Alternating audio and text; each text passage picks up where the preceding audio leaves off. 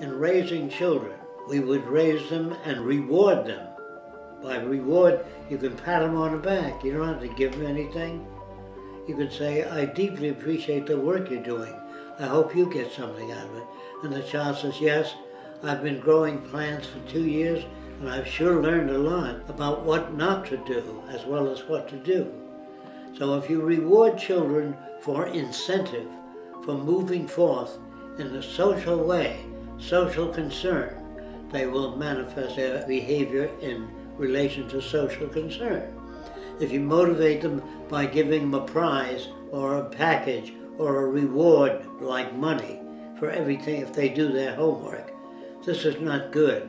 This is not a healthy reward. This does not develop their thinking ability. It just develops their ability to make money.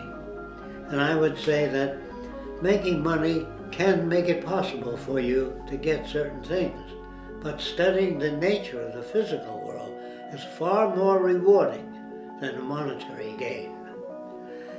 I've known lots of people that are very wealthy monetarily and live in poverty mentally. I think too, when people are studying things in the future and working on things, and they see it go right into the society and the advantages directly into the society, that that's reinforcing as well. Yes, like a teacher who's working on children, she or he can see the children grow and use tools in a more effective way. When children are going to school, their incentive is a pat on the back or their incentive is the teacher said you're a good mathematician. But just learning math without a direction is a nothing thing.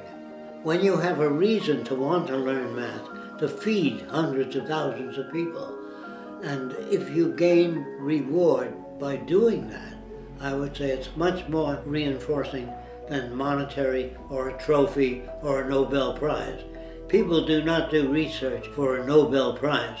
They do research because they're interested in the problem. The prize is a secondary thing. So that's what I've got to say about incentive, unless you have further questions. Yeah, I got a question. Um, I don't think I'm alone in, in how I feel about it.